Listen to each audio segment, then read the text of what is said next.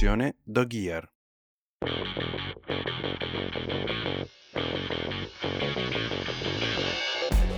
Tranquilli, sono una stronza anche quando non ho il ciclo.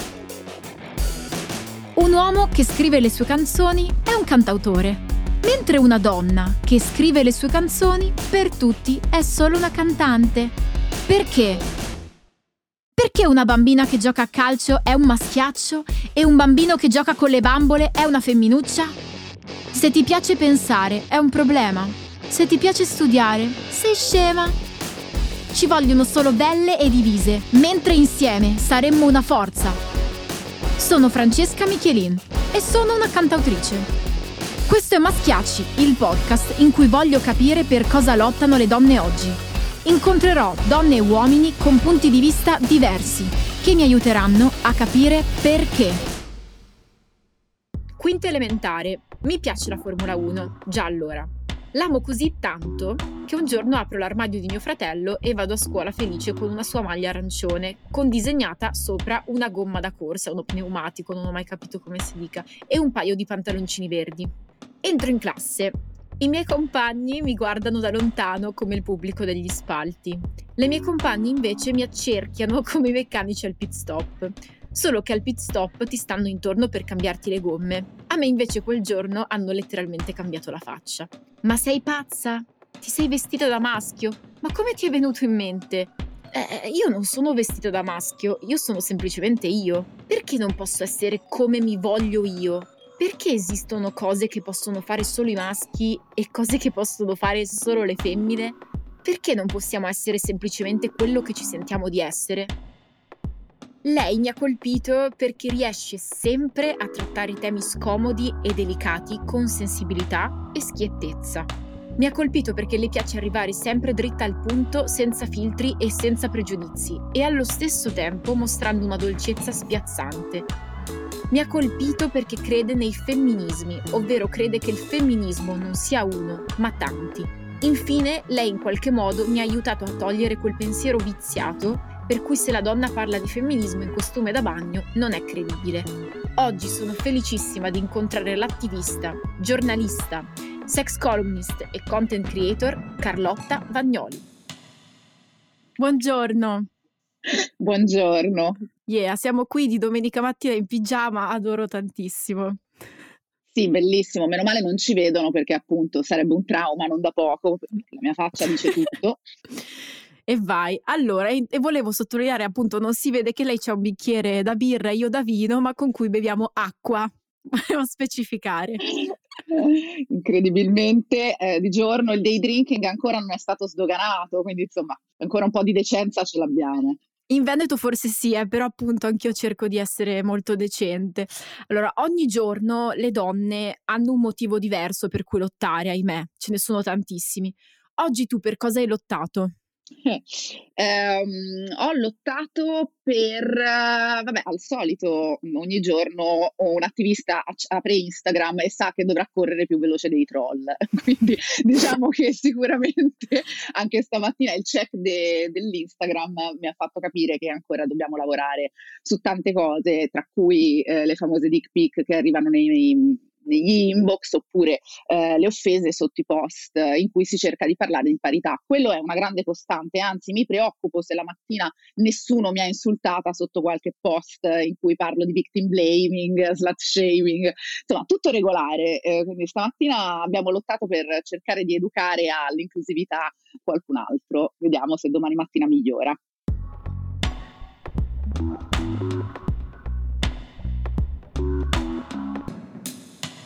Abbiamo riscritto la tua carta d'identità e devi dirmi se ti riconosci. Mm, già, già rido. Carta d'identità di Carlotta Vagnoli. Nome Carlotta, cognome Vagnoli. Nata a Firenze, già tatuata. Ha imparato... hai imparato a parlare molto presto e la prima frase che hai detto a due anni è stata io non volevo rompere l'internet, io volevo rompere il cazzo. Infatti poi l'hai postata su Instagram. Professione. Da bambina sognavi di fare la bibliotecaria, ma poi hai capito che passare tutto il tempo a dire agli altri shh non era proprio il tuo obiettivo. Anzi, il tuo obiettivo in qualche modo è esattamente il contrario, ovvero dare voce agli altri e alle altre. Dote principale, la pazienza con chi si pone in modo educato. Quindi, visto la quantità di persone maleducate nel mondo, è una dote che non riesce ad esprimere spesso. È inutile, completamente inutile. Incubo ricorrente, un prete che ti guarda e ti dice: Una femmina non fa queste cose, queste cose sono da maschi, e poi ti assolve dai tuoi peccati. Frase ricorrente: Sì, sono una femminista. E allora, hobby, entrare in biblioteca e dire shh a chi dice shh. non male. E questa è, è giustamente la tua carta di identità, secondo me molto fedele che è molto più fedele di quella che mi ha rilasciato il comune di Firenze. Vorrei dirlo, vorrei aprire una petizione per farla diventare questa il mio documento ufficiale, perché eh, specialmente l'incubo ricorrente sul prete è, è, abbastanza, è abbastanza calzante. Direi che è in linea, complimenti.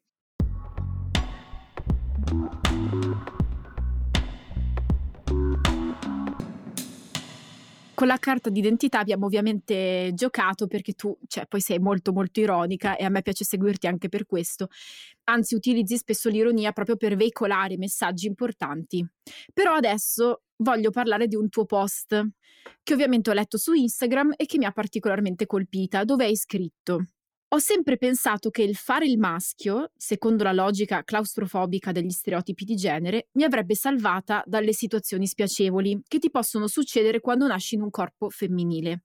Da ragazza ho sempre agito come vedevo fare i miei amici, vivendo in totale libertà, che sembrava senza ripercussioni. Il mio carattere mi permetteva di essere salva, ma così non era e non lo è mai. Già perché in quell'ottica soffocante di cui sopra fare il maschio tra i maschi non ti salverà mai dal fatto di essere donna. Per quanto il carattere sia forte, si viva il sesso in modo libero e si voglia fare una serie di esperienze senza preoccuparsi delle conseguenze, non c'è via di fuga che tenga. Rimani femmina. E in qualche modo la dovrai pagare. Ad esempio, tu in che modo l'hai pagata questa cosa? Beh, eh, partiamo subito a gamba tesissima. Yeah. Una, ricordo molto bene quel post, che tra l'altro è nato proprio da un, um, una, un episodio in cui persone con cui avevo condiviso la mia gioveni, giovinezza, io ho un, quello che in psicologia chiamano un maschile molto forte, uh, quindi ho un carattere che ha tanta tendenza a essere eh, maschile, dominante, ma anche in modi di fare, ho, sono sempre stata, anche fin da bambina, quella che chiamavano il maschiaccio, quindi sempre per eh, rispecchiare bene questi stereotipi di genere. Uh, ho sempre vissuto in un modo molto libero, assecondando anche questa mia parte, e ho sempre avuto tante amicizie maschili. Uh, ho sempre pensato di essere one of the boys, come dicono in gergo. In realtà non è così. Essere appunto uh, un maschio, ma in un corpo di una femmina, non ti salverà dal fatto di essere femmina. Quindi quando c'è da rinfacciare qualcosa o qualcosa non va o qualcosa stona eh, per il gruppo di appartenenza sarai subito tacciata di non essere one of the boys.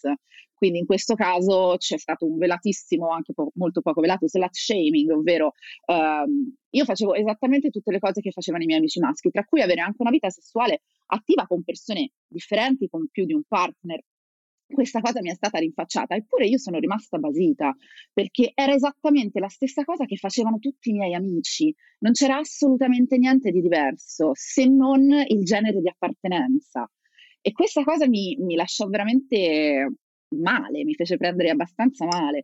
E quindi sì, eh, fare il maschio non ti salverà dal fatto di essere femmina, continuerai a subire tutte quelle ehm, derive de- della struttura sociale in cui siamo completamente immersi. E tra le tante cose importanti che fai ogni giorno, tra cui appunto anche affrontare queste discriminazioni pesantissime, ne fai una che secondo me è proprio fondamentale, cioè la parte di formazione. Vai nelle scuole a parlare di rape culture, cultura dello stupro, di revenge porn e quindi anche diffusione non consensuale di materiale intimo, perché sappiamo tutte e due quanto ci piace di più questo termine, Cosa ti dicono però le ragazze e i ragazzi nelle scuole? Cosa succede? Vabbè, ormai c'è questa leggenda che quando mi vedono entrare in una scuola si toccano i genitali perché dicono che è arrivata quella che porta sfiga. E, um, quindi, perché non parlo mai di cose allegre, no? Quindi quando mi vedono dico, ah, eccoci.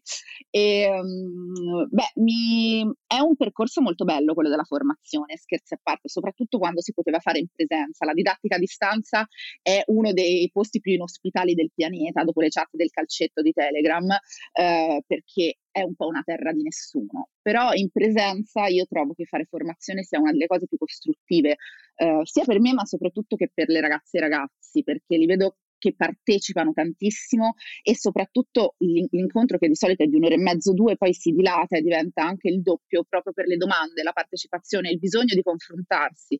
Spesso anche gli insegnanti partecipano attivamente e questa cosa mi ha sempre fatto molto piacere perché eh, di solito invece sembra che il mio mondo e quello dei, dei, docenti sia completamente separato e invece no, siamo complementari e questa cosa molti la capiscono e mi fa molto piacere.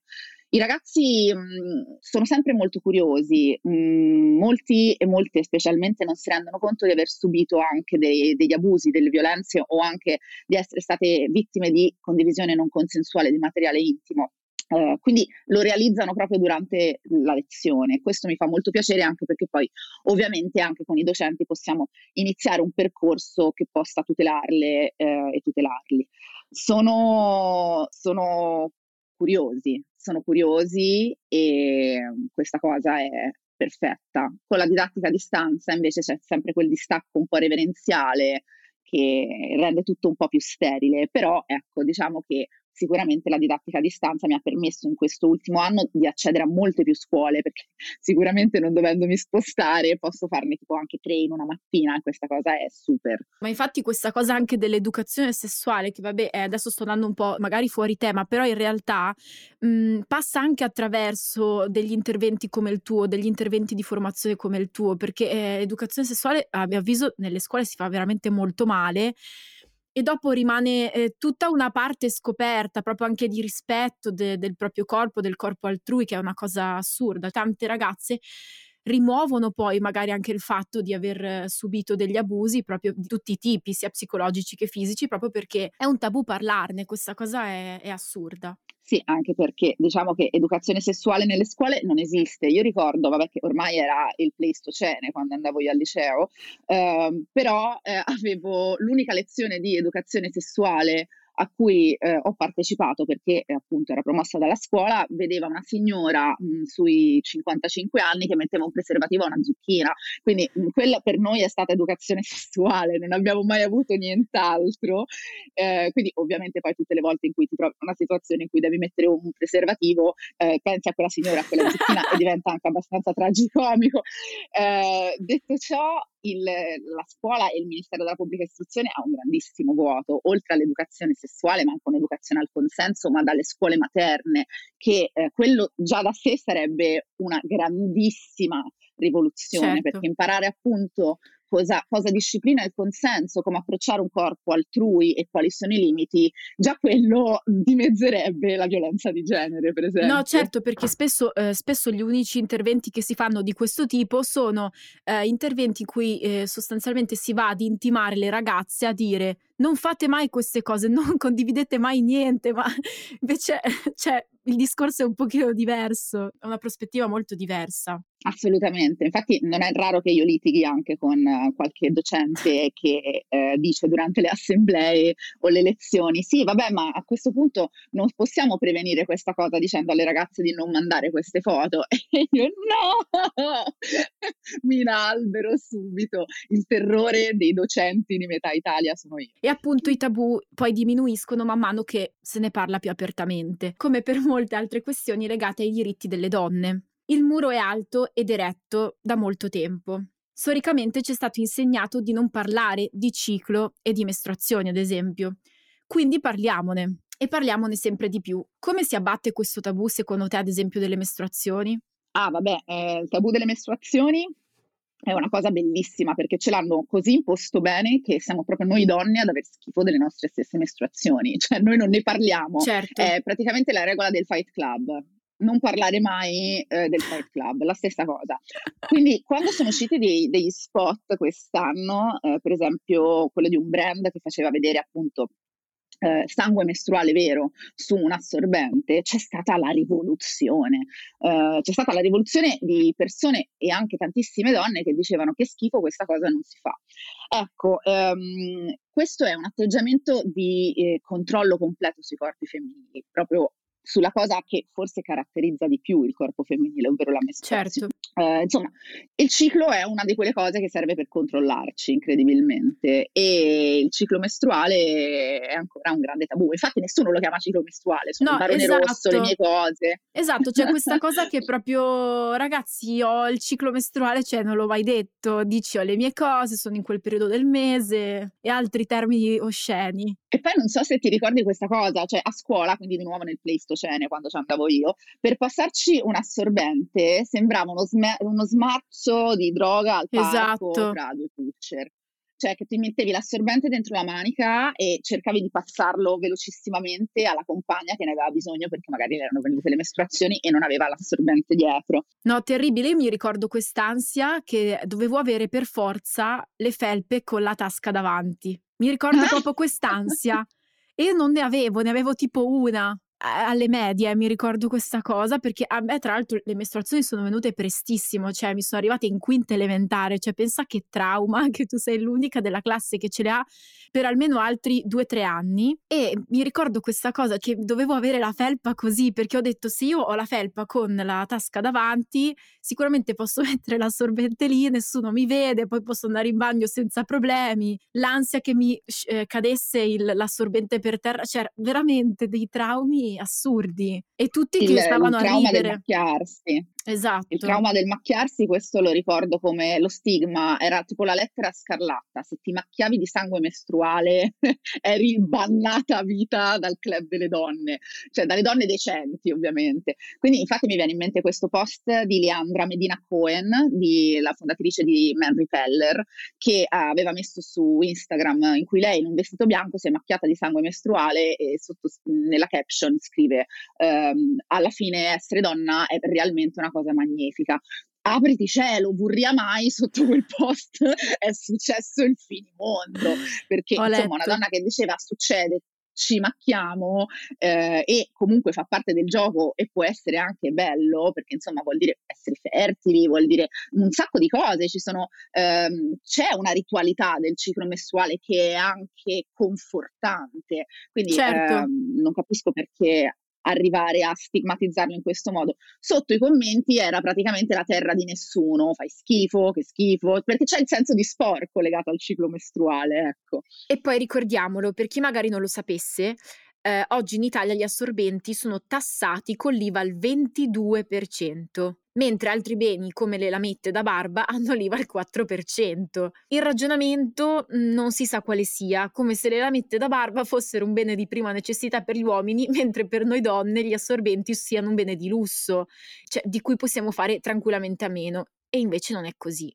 E proprio per questo motivo, visto che la battaglia sulla tampon tax è tutta da combattere, la COP, ehm, dove donna il 70% dei dipendenti e oltre il 44% dei membri del CDA, hanno deciso proprio come, mh, mhmm, come prima azione di impegnarsi molto sul fronte degli assorbenti e di supportare la firma della petizione Stop Tampon Tax. Il ciclo non è un lusso. Tu credi che prima o poi ce la faremo o è proprio un'utopia?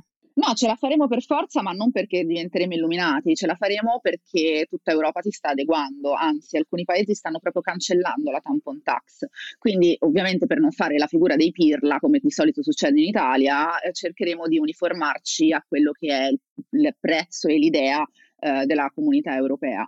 Quindi bello, bellissimo, peccato che sia una cosa di eh, impo- mera imposizione politica, ecco, di adeguamento a qualcosa che mh, non sarebbe mai venuto probabilmente da una classe politica italiana. Anche perché insomma lo stiamo vedendo adesso, la rappresentanza delle donne anche all'interno dello stesso governo è, è veramente irrisoria, soprattutto, esatto, soprattutto da parte di quei partiti di sinistra che hanno fatto della tampon tax uno dei loro cavalli di battaglia, ma era mero pinkwashing, ovvero fondamentalmente lo hanno usato solo per fare della campagna elettorale, perché poi nel momento in cui doveva esserci della rappresentanza femminile nessuno ha fatto nomi di donne. Quindi incrociamo le dita, speriamo che succeda il più presto possibile, anche perché appunto è anche mortificante continuare a vedere che, eh, non lo so, gli assorbenti vengono comparati al caviale, eh, ai rasoi da barba, insomma, smettiamo di rendere oggetto qualsiasi cosa che sia relativo al corpo femminile. Sì, ma infatti poi c'è tutta quella cosa anche della pink tax. Tra l'altro io un giorno avevo proprio voglia di andare dal barbiere e dirgli mi fai una frangetta tu? Me la tagli tu la frangetta? Cioè, vorrei vedere cosa mi dice, perché metti che lui me la fa, non so, costerà non lo so quanto, 12 euro, non lo so, e dopo vado da un altro e me ne chiede 40 per tagliarmi una frangetta. C'è appunto anche i rasoi femminili, i rasoi maschili, che poi alla fine tu vai a comprarti quelli blu perché sai che costano di meno di quelli rosa. È incredibile, ma tra l'altro io ho visto anche il dentifricio da uomo, non sapevo avessimo denti differenti, cioè nel senso cosa cambia? cioè cambia il packaging, uno è nero e l'altro è bianco. Vabbè. E tornando eh, ancora sul tema delle mestruazioni, io ho notato che c'è questa lotta quasi di femministe contro femministe perché cioè, ci sono quelle che dicono usa la coppetta, stronza, poi ci sono gli uomini che ti dicono brutta stronza, volevi fare l'ecologista e non usi la coppetta, che anche là a me viene da dire solo la famosa frase my body, my choice. Beh, ehm, sicuramente c'è una grandissima tendenza a farsi eh, le mestruazioni degli altri, nel senso tutti ci mettono bocca. Eh, le mestruazioni sono di tutti tranne che della donna che le ha. Um, abbiamo avuto questa proposta di legge che infatti al momento solo i, la coppetta e gli assorbenti bio ecologici sono tassati al 4, che ha creato uno scisma, come lo scisma di Oriente e Occidente c'è stato lo scisma sul ciclo mestruale. Praticamente cioè, è come se ci fosse un ciclo di serie A e un ciclo di serie B. Se tu usi prodotti bio o la coppetta sei valida, se invece continui a usare gli altri prodotti eh, sei una poraccia. Il problema è questo, non solo questo discorso è terribilmente classista, perché ci sono donne che uno non hanno accessibilità, come dicevo prima, semplicemente anche al lavandino, un posto sterilizzato e sterile dove potersi cambiare cambiare anche la coppetta, poterla mettere a bollire. Dobbiamo pensare anche a quello. In più i assorbenti e le scelte bio hanno sicuramente dei prezzi più alti e non calmierati, quindi non hanno questa accessibilità a tutte le donne o tutte le persone con mestruazioni, perché non, non hanno le mestruazioni solo le donne, ma eh, anche le persone non binarie trans. E non tutte le donne hanno le mestruazioni, che c'è pure anche quell'aspetto. Infatti si distingue anche persona con utero e, e donna spesso, proprio perché ci sono tante persone che vivono anche questo dramma di non avere il ciclo, che come hai detto tu è anche in qualche modo una ritualità anche bella in qualche modo, certo. devo dire.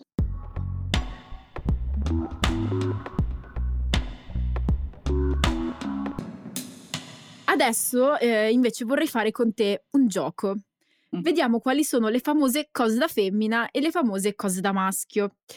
Io ti voglio dare una serie di informazioni e insieme decidiamo se sono vere, appunto, o se sono false. Allora, vero o falso?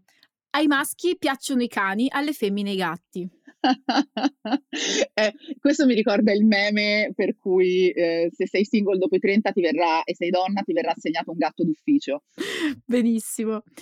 Le femmine sono multitasking, gli uomini sanno fare solo una cosa per volta. questa, questa, è una grande verità, per, cioè è una grande verità, è una cosa che viene detta sempre perché è l'escamotage migliore per non far fare due cose insieme a un uomo. Eh esatto. no, ma io non esatto. sono multitasking. È, è, è una scusa. è una scusa, è una scusa. I maschi non piangono e se piangono sono femminucce questa è una delle cose, tra l'altro questa cosa qua è, un, um, è lo stereotipo che più secondo me crea mostri all'interno della comunità maschile, eh, perché ci insegna che gli uomini non devono mostrare le emozioni. Questo sulla lunga, con uno stereotipo così radicalizzato, ha portato a far sì che le donne puntassero molto sui loro sentimenti e quindi sono anche più propense a chiedere aiuto e aiuto psicologico. Eh, gli uomini no, ed è per questo anche che sono il tasso di suicidi maschile molto molto più più alto di quello femminile ed è un'emergenza enorme, viene proprio da questo stereotipo qua. Quindi sdoganiamolo, poi tra l'altro insomma eh, chiedere aiuto e piangere è liberatorio, chiedere aiuto è importante, è una cosa che sicuramente è genderless, poco ma sicuro. L'IVA delle lamette da barba è al 22%. pepe, pepe, pepe. I maschi sono pettegoli e civettuoli e le femmine sono dure e poco inclini al pettegolezzo. Ma magari. Magari, Ma magari. E comunque io ho sempre Magari. amato avere partner o amici con cui poter fare del sano pettegolezzo. Eh, Cioè dicono che mhmm faccia proprio bene alla salute, devo cioè il gossip, devo dire. Le femmine non vanno d'accordo tra di loro, i maschi invece sanno fare gruppo. Questa è un'arma incredibile del patriarcato, perché questa cosa in cui tutte e tutti abbiamo sempre creduto, è quella che mette le donne in soggezione verso le altre, cioè non ci fa fare squadra, perché, ehm, dalla notte dei tempi siamo portate a pensare che se una donna ci è vicina, allora lo fa con un interesse. Quindi è una cosa divisiva, super divisiva. E quindi questo è molto funzionale a non farci fare squadra, perché hanno capito che se facciamo squadra so' cavoli amari. Se a una femmina piace il calcio significa che è lesbica. Queste mi piacciono sempre, que queste mi piacciono sempre. Come il taglio di capelli, no, se hai i capelli corti è sicuramente lesbica. Ah-ah. Sì, e poi questa cosa, ehm, anche mhmm, cioè appunto che ogni volta che c'è anche, ehm, una donna io penso ad esempio alle calciatrici che si devono sentire addosso dei giudizi veramente di una pesantezza. Tutti stanno là a cercare di capire perché alla fine stanno facendo calcio, cosa le spinge veramente, c'è qualcosa sotto, un orientamento sessuale particolare piuttosto che altro. Questa cosa è veramente che palle, cioè non si parla mai della sessualità dei dei calciatori, però bisogna parlar de di quella delle delle calciatrici ovviamente. Sì, assolutamente, sempre. Un uomo fa carriera soprattutto perché lo dà alle persone che contano. Una donna fa carriera perché ha studiato tanto e se lo merita. Adesso rido anch'io, raga. Fa strano, fa strano sentirlo detto nell'altro modo, eh. Ma vero? Sicu sai se Fa sai se io vado da qualche mio strano. collega e gli dico: "Eh, ma tu sicuramente l'hai dato", cioè, ma ti rendi conto? È Sì, una cosa sì, che proprio sì, no sì. invece se lo dicono a me, in qualche modo si sentono legittimati.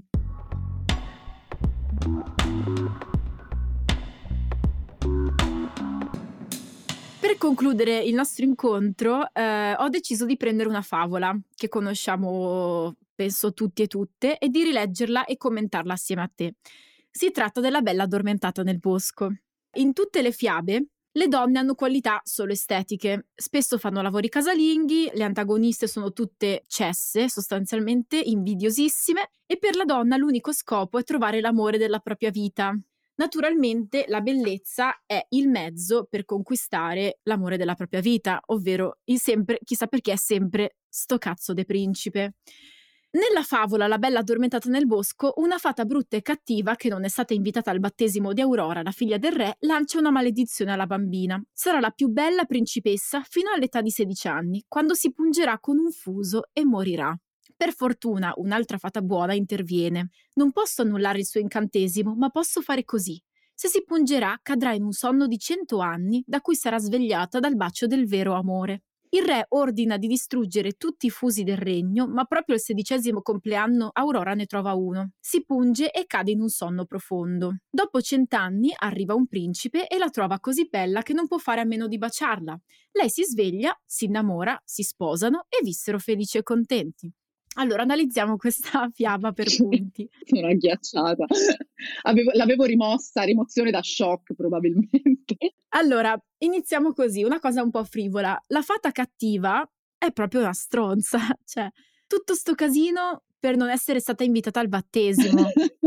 Ma anzi, cioè poi il battesimo sempre col non lo so, bambini che urlano, cioè, uhm, i rinfreschi che durano ore, cioè, ehm, fata cattiva. Io sarei molto contenta, eh, di non essere sta sgamare il battesimo così è è un gran privilegio. Poi altra cosa, il re ordina di distruggere tutti i fusi del regno.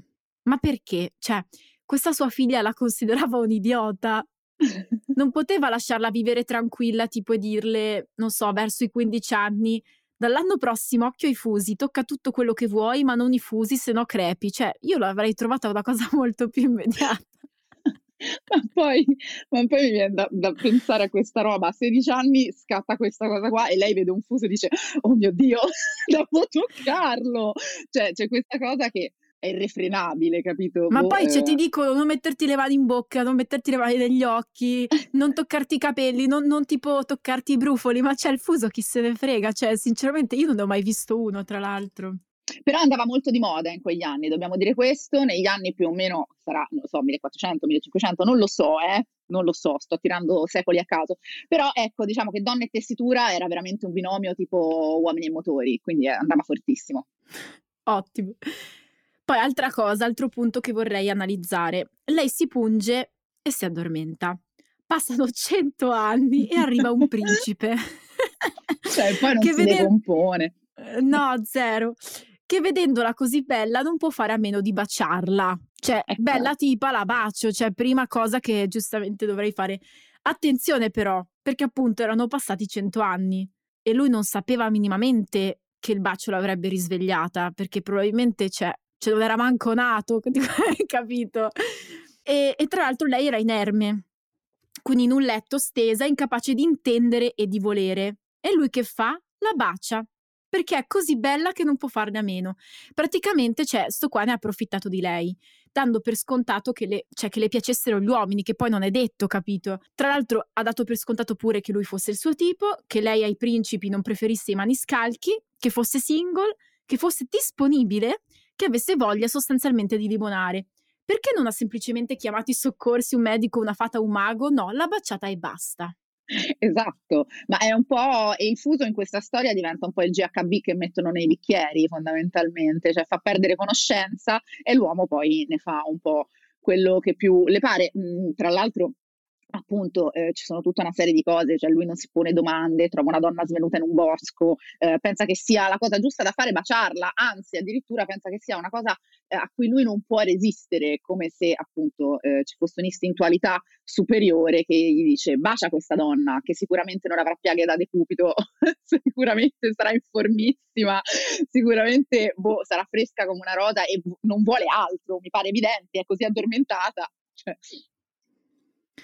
Bene, allora questa è sicuramente una, una favola che sarebbe bello appunto riscrivere in, proprio in un'altra, in un'altra maniera, cioè non farei passare tutti questi anni, farei un battesimo magari più inclusivo, così nessuno si incazza. Ma semplicemente anche solo lei che si sveglia trova lui che la sta limonando e lo denuncia, cioè quello sarebbe l'epilogo perfetto. Cioè... Bellissimo, bellissimo.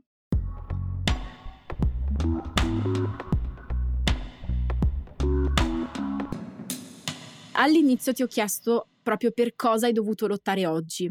Quindi salutandoti adesso ti chiedo per cosa non vorresti lottare domani? Vorrei non dover lottare per... Eh, questo è difficile. Beh, sicuramente per rendere il mondo accogliente e sicuro per le survivor di violenza di genere questo è poco ma sicuro. Mm, non vorrei che una donna che ha subito violenza, una persona in generale che ha subito una violenza, debba giustificarsi e essere messa sotto torchio, sotto accusa, disincentivando poi così le altre persone dal denunciare la violenza. Vorrei svegliarmi domani senza victim blaming nel mondo. Grazie, grazie davvero. Uh, finito! Bravi! Che bello Così. che era! È geniale, eh? L'avete, cioè, è proprio geniale. Secondo me è bello ritrovarsi anche di domenica mattina in pigiama, chiacchierare e capire insieme cosa possiamo fare per, per questo momento, diciamo, per questi tempi funesti. grazie, grazie veramente tanto. Aiuto, adesso ho fatto cadere cose. Grazie veramente. Uh, io seguo Carlotta da, da, un po' di tempo e ho sempre visto quanto lei proprio sia una persona che parla veramente senza peli sulla lingua e abbiamo veramente tanto bisogno di persone che parlano senza peli sulla lingua. Parlare senza peli sulla lingua non significa essere maleducati, ma significa dire le cose come stanno, anche eh, prendendosi degli insulti, dei vaffa, delle, delle, frasi sessiste, avere questo coraggio è davvero ammirabile perché credo serva una tenacia incredibile e tra l'altro comunque nonostante lei riesca a dire tutto in maniera molto dritta, sa anche essere estremamente autoironica ed è una cosa veramente preziosa perché spesso il problema che abbiamo tutti è che ci prendiamo troppo sul serio, invece possiamo anche sdrammatizzare ma comunque essere molto seri nei messaggi che, che esponiamo. E poi ovviamente mi piace anche molto la, la, sua dolcezza perché quando tu segui i suoi interventi, guardi le sue stories, ti senti un po' una sua sorella in qualche modo. Quindi anche questa cosa di creare coesione con, il, con le donne che la seguono è importante perché una parola che ha proprio detto Carlotta in questa chiacchierata è stata rappresentanza, che è una frase chiaramente che lei ha collegato al, alla nostra situazione politica in cui ci sono veramente pochissime donne a rappresentare le donne di questo paese e devo dire che sono felice in qualche modo di essere rappresentata anche da una ragazza come Carlotta. Maschiacci è un podcast scritto da me, Francesca Michelin, con la collaborazione di Giovanna Donini ed Andrea Midena. La produzione è di Dog Gear, di Marta Donà e Carlo Lenotti. Il coordinamento è di Giovanni Berbellini e Marta Sala. La sonorizzazione è di Giovanni Pallotti. La copertina è di Andrea Lodetti e Luca Filippi. Il management è la Tarma. La promozione digitale Comunicarlo.